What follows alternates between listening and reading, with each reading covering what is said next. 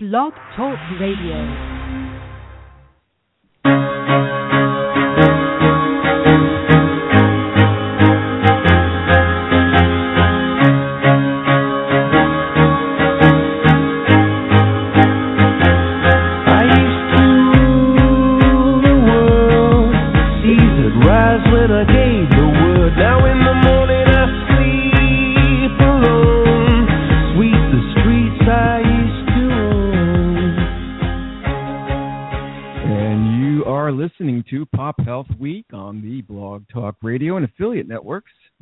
Episode is brought to you by the Population Health Alliance, also known as PHA, convening in the nation's capital from, from November 2nd through the 4th, 2015.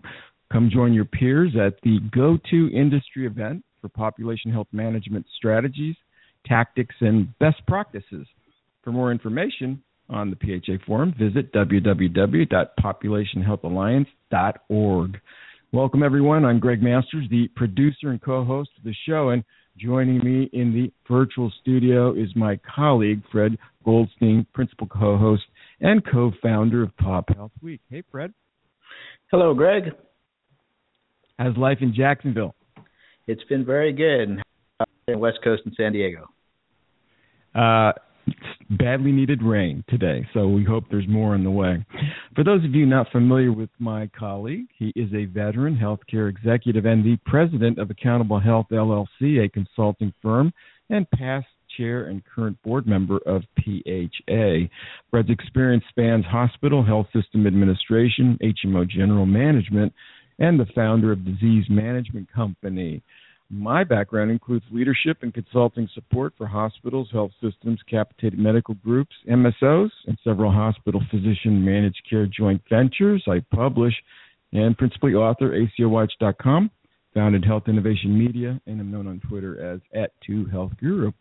Today we continue our series, Countdown to the Population Health Alliance Forum 2015, and our special guest is Sam Glick, who's a partner in Oliver Wyman's Health and Life Sciences practice and the San Francisco office leader. Sam will keynote at the PHA Forum on safely navigating the consumer health evolution.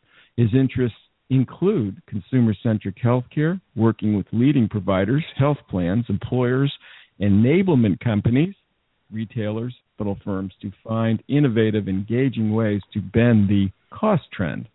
Sam is the author of several recent Oliver Wyman points of view, including a billion dollar decision charting a new course for U.S. health benefits, and private exchanges changed the game. Sam also leads many of Oliver Wyman's healthcare commercialization, research and intellectual capital development efforts.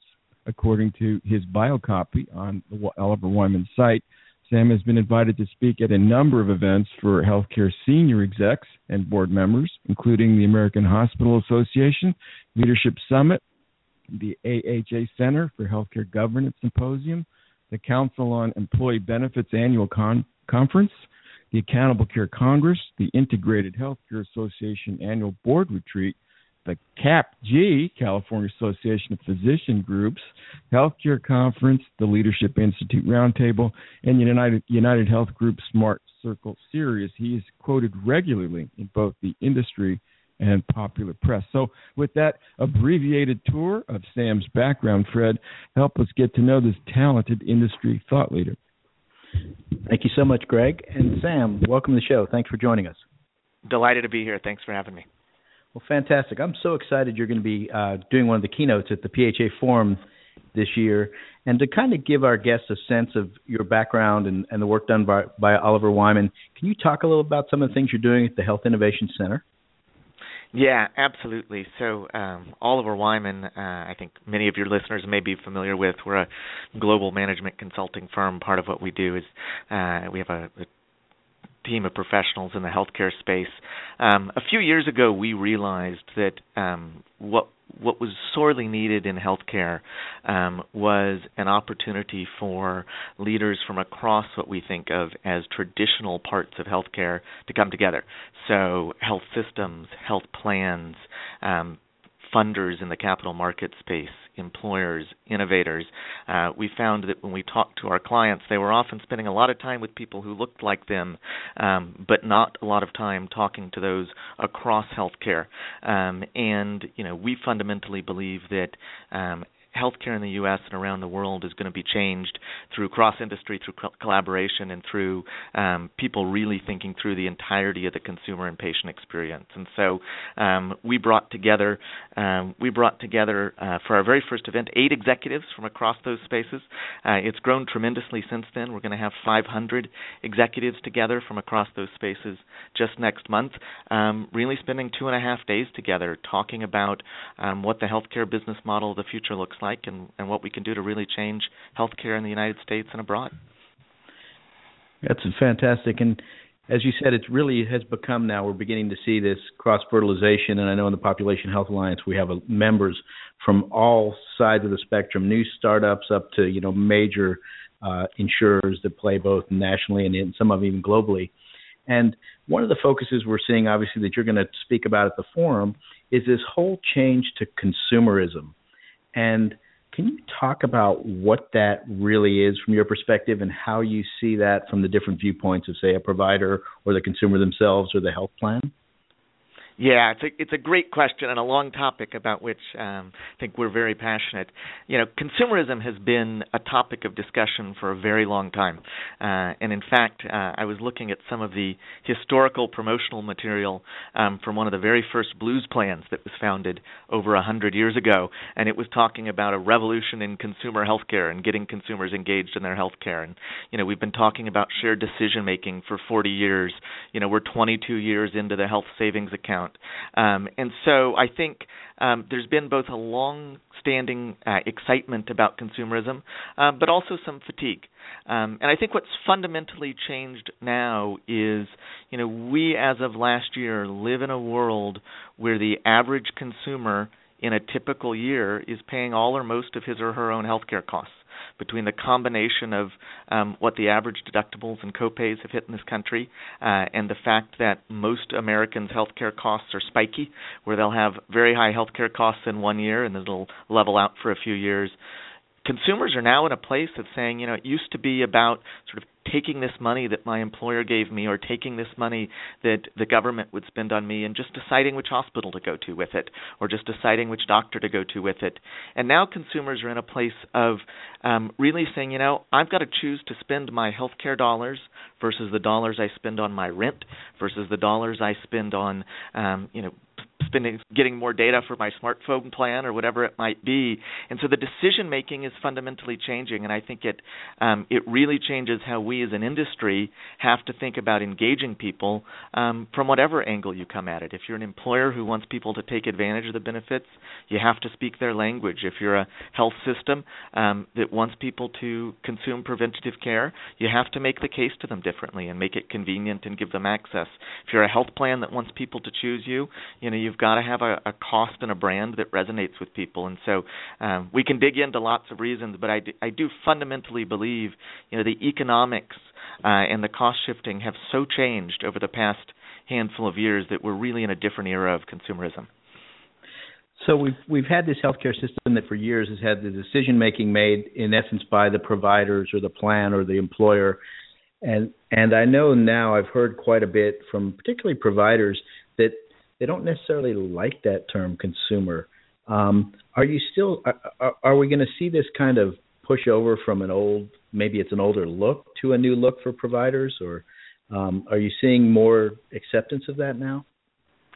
Yeah, I sure hope so. You know, I I hear the same thing as I go around the country and talk to providers. Consumerism, um, you know, tends to be paired with the word crass right? And people think of it as you know people are going to shop for healthcare the way they shop for soap, um, and you know that's just not what the data show. It's not what the literature shows. Um, one of my you know very favorite studies that's come out recently showed that there was very high correlation, for example, between a hospital's HCAHPS score and its Facebook score right? And it's Facebook rating, and consumers had some intuitive sense of where they were getting um, good care uh, and how that was working. It, you know, the data show that when consumers are engaged in their own care and they're engaged in motivational interviewing and they pick the things they're focused on, they have better clinical outcomes and they consume more preventative care. We know that when you know expectant mothers uh, engage more in education about what to do with their new new infants, that they actually take better care of those infants in the first year. And so I think it is time to kind of redefine consumerism, which is the reality is that uh, individuals want choice. Individuals are going to pick on a number of factors. Sure, some of it is going to be about price and convenience and how nice the doctor's office looks. Um, but also, places that care about that can care about engaging people in their own care, making people healthier, um, really helping them make better decisions. You know, I always like to think um, I, that you know consumers don't want to go to the emergency room and that's a very high cost low quality place for them to be.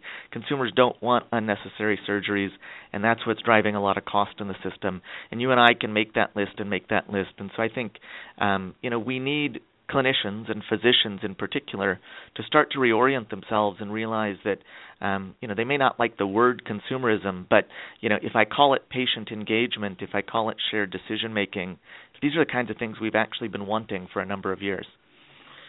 So, from the consumer perspective, you know, we we have recognized we have an issue in the country around health literacy and the ability to understand really how to navigate the system, where you are with your own health.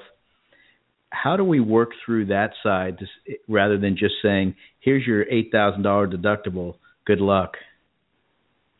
Yeah, you know, it's um, that hasn't worked and I think that um, you know the idea that we are going to take um, people, give them more responsibility for their own costs, um, and then throw them into a system that nobody understands um, is you know kind of an idea of market transparency that um, that's time is over. Um, at the same time, I think we underestimate the power of consumers to engage in markets and engage in decision making where they have an incentive to. Um, you know, I wouldn't say that choosing auto insurance is particularly simple or pleasurable, but we have a lot of consumer companies going after that market. I wouldn't say that getting a mortgage is easy. I wouldn't say necessarily that choosing a cell phone plan is easy. But people do that because they have an incentive to and there's a benefit to doing it.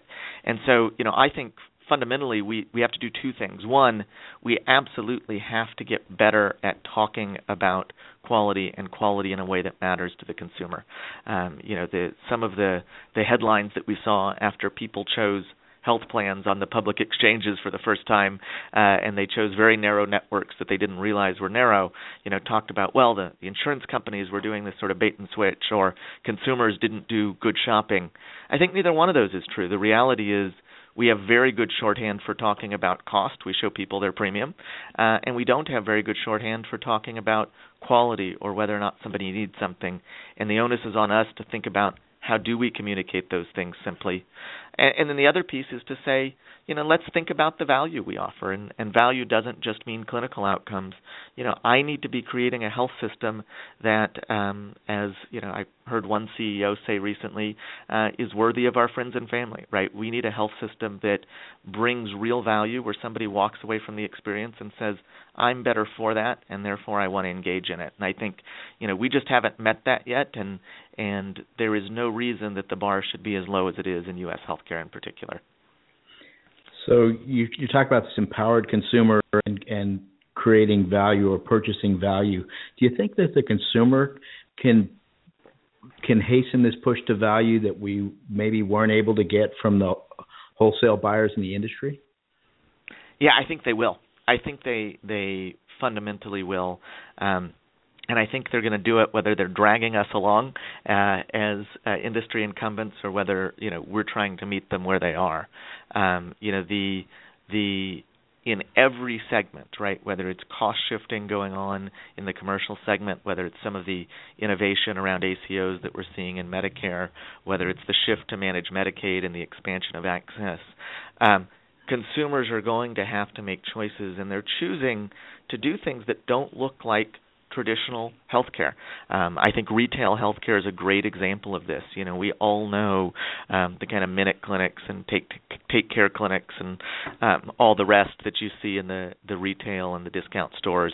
Um, and I think there's been a lot of mixed um, conversation about that. You know, the American Academy of Pediatrics came out with a very strong position statement that said you shouldn't take children to those clinics. There's no continuity of care, and the um, American Academy of Family Practice came out and said, well, they're okay for um, urgent care, but you shouldn't get chronic care in those clinics. And I say, you know, that that is thinking about the new world in too adversarial of a way.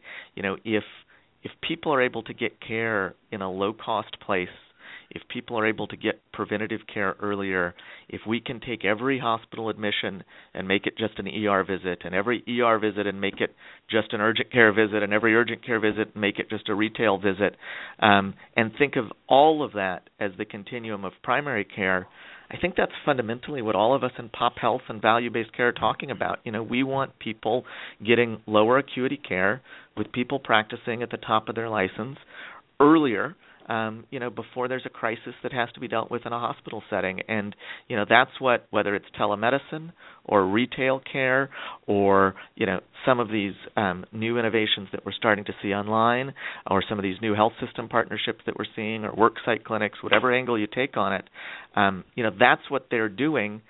They're getting people in by being a better experience and charging them less, but it's also driving a heck of a lot of value in the system. Right, and isn't that also t- to the point made by either the family practice physicians or the pediatricians? Aren't some of those issues either currently or in the future will be handled through better technology and integration? Yeah, I sure hope so. I think so. You know, I think there's um, you know, my colleagues and I have this debate, you know, pretty regularly actually, particularly in the case of the retail clinics.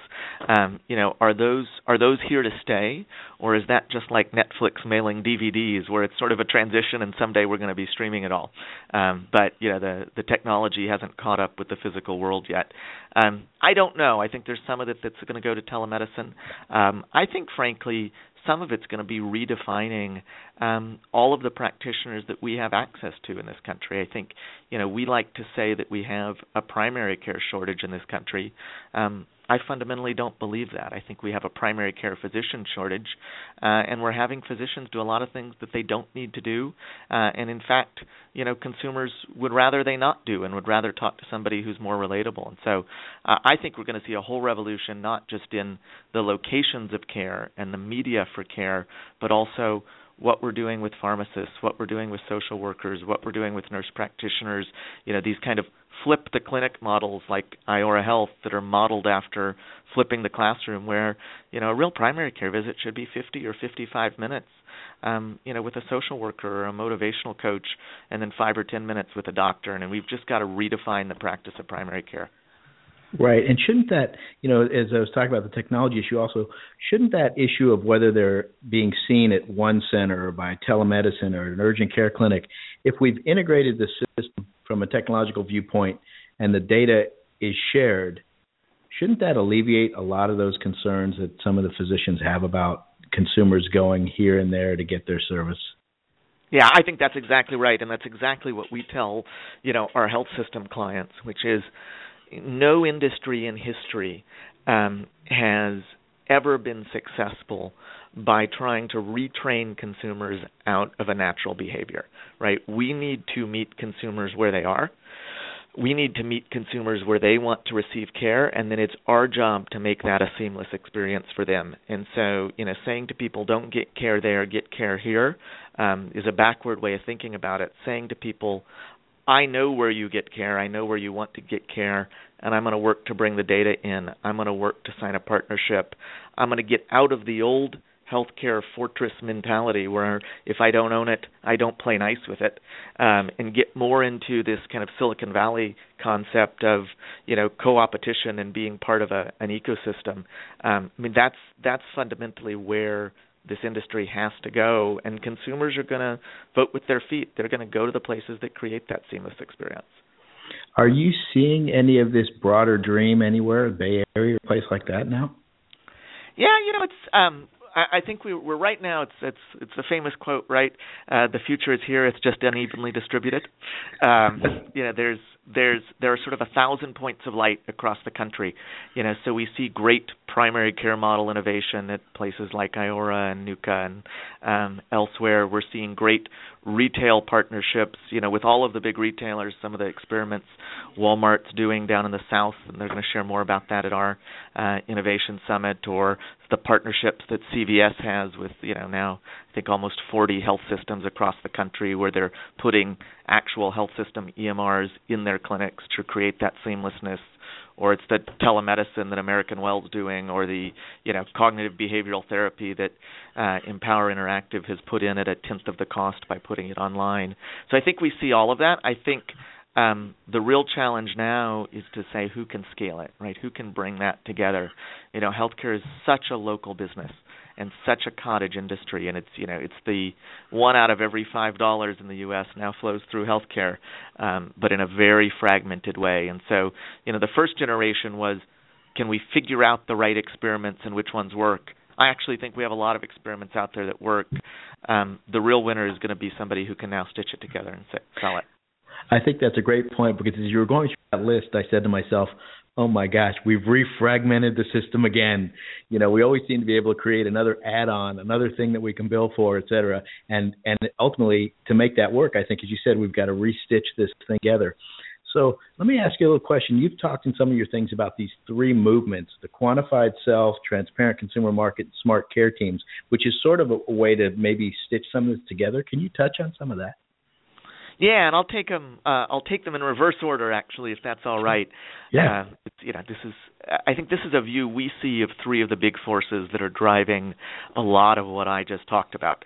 Um, you know, the the the smart care team is really this reinvention of of care that I was talking about.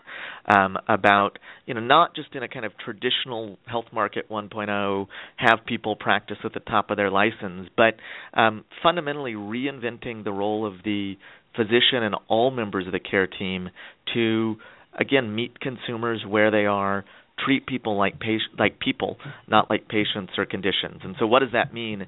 You know that means that if i'm a physician i need my panel size to be going from 2000 to 5000 to 7000 to 10000 and i need to be thinking about my job as being the conductor of an orchestra not somebody who needs to see every patient every quarter or every year and it needs to be that there are going to be some patients whom I'm just having remote monitoring for, or I'm having do an online assessment once a year, and I'm seeing their data in my cockpit, so to speak. There are going to be others where I've got highly trained nurses who are pulling them into um, intensive outpatient programs and calling them every week and visiting them at home.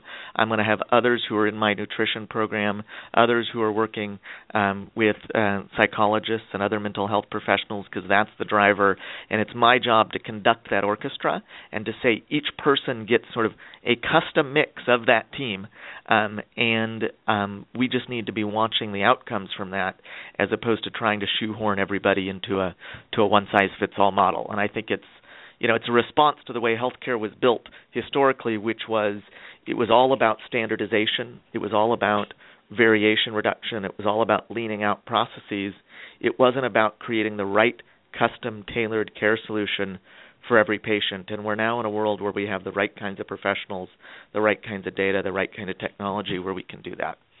Um, the transparent market, I think we talked about, right? That is this you know we need to move from just showing people dumb cost data um, to actually having a smart way of talking about quality and there's great examples of that coming out.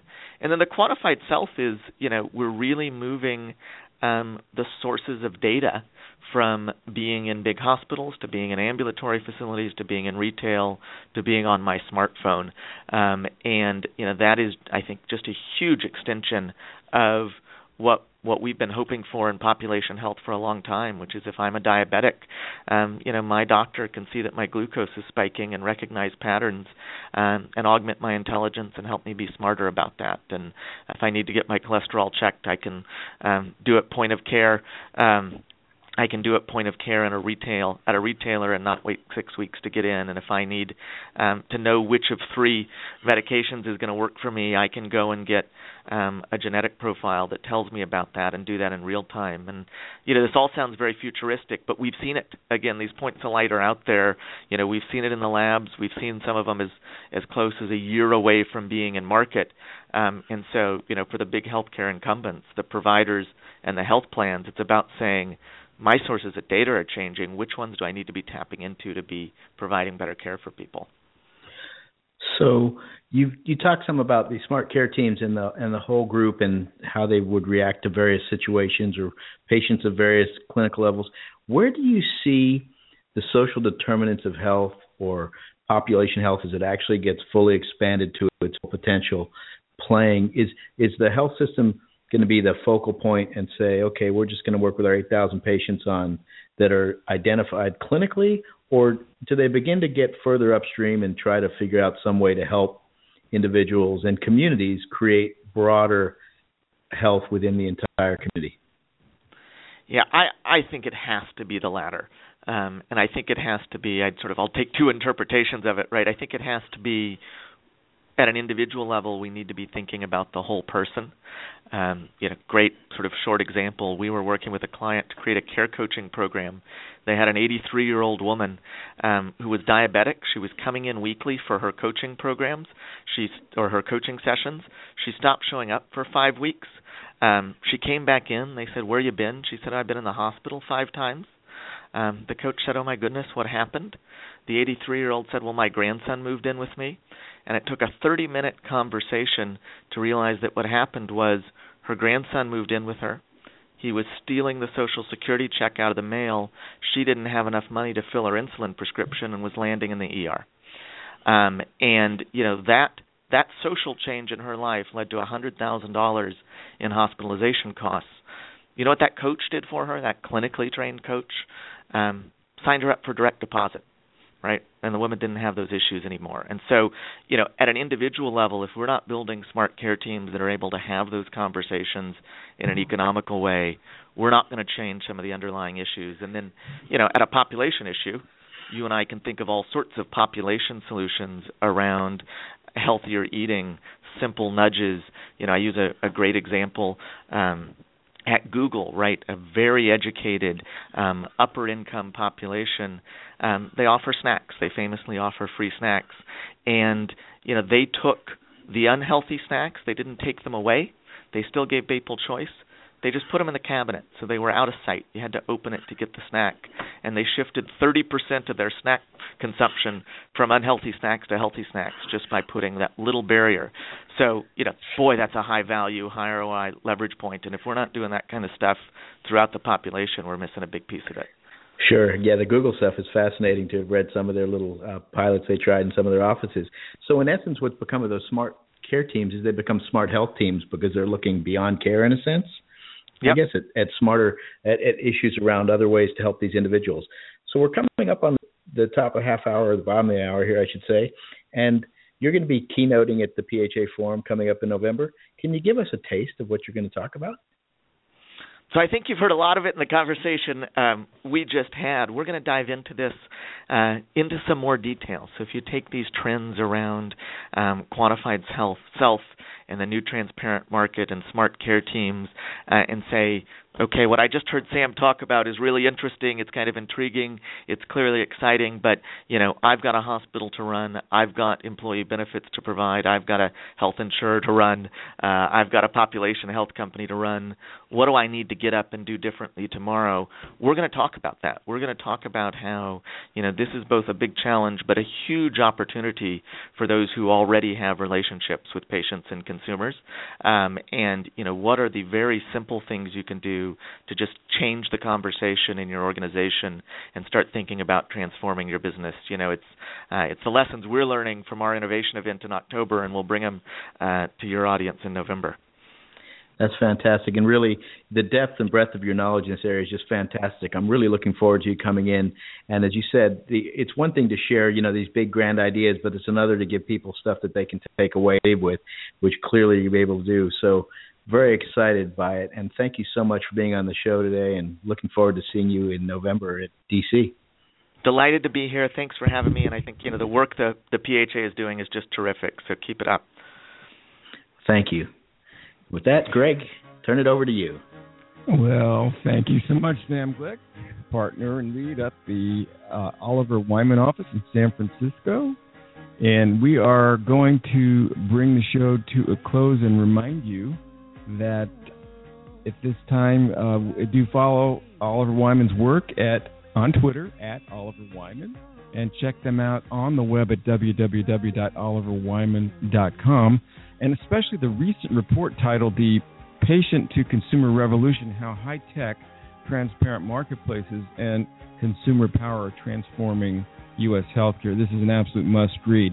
This is the second in our six part series on the countdown to the PHA Forum. Check out www.pophealthweek.com for prior broadcasts and visit www.populationhealthalliance.org for more information on the 16th annual No Johnny Come Lately to Pop Health gathering of the stakeholders in the emerging practice of population health management. Until then, for Fred Goldstein, this is Gregg Masters saying bye now.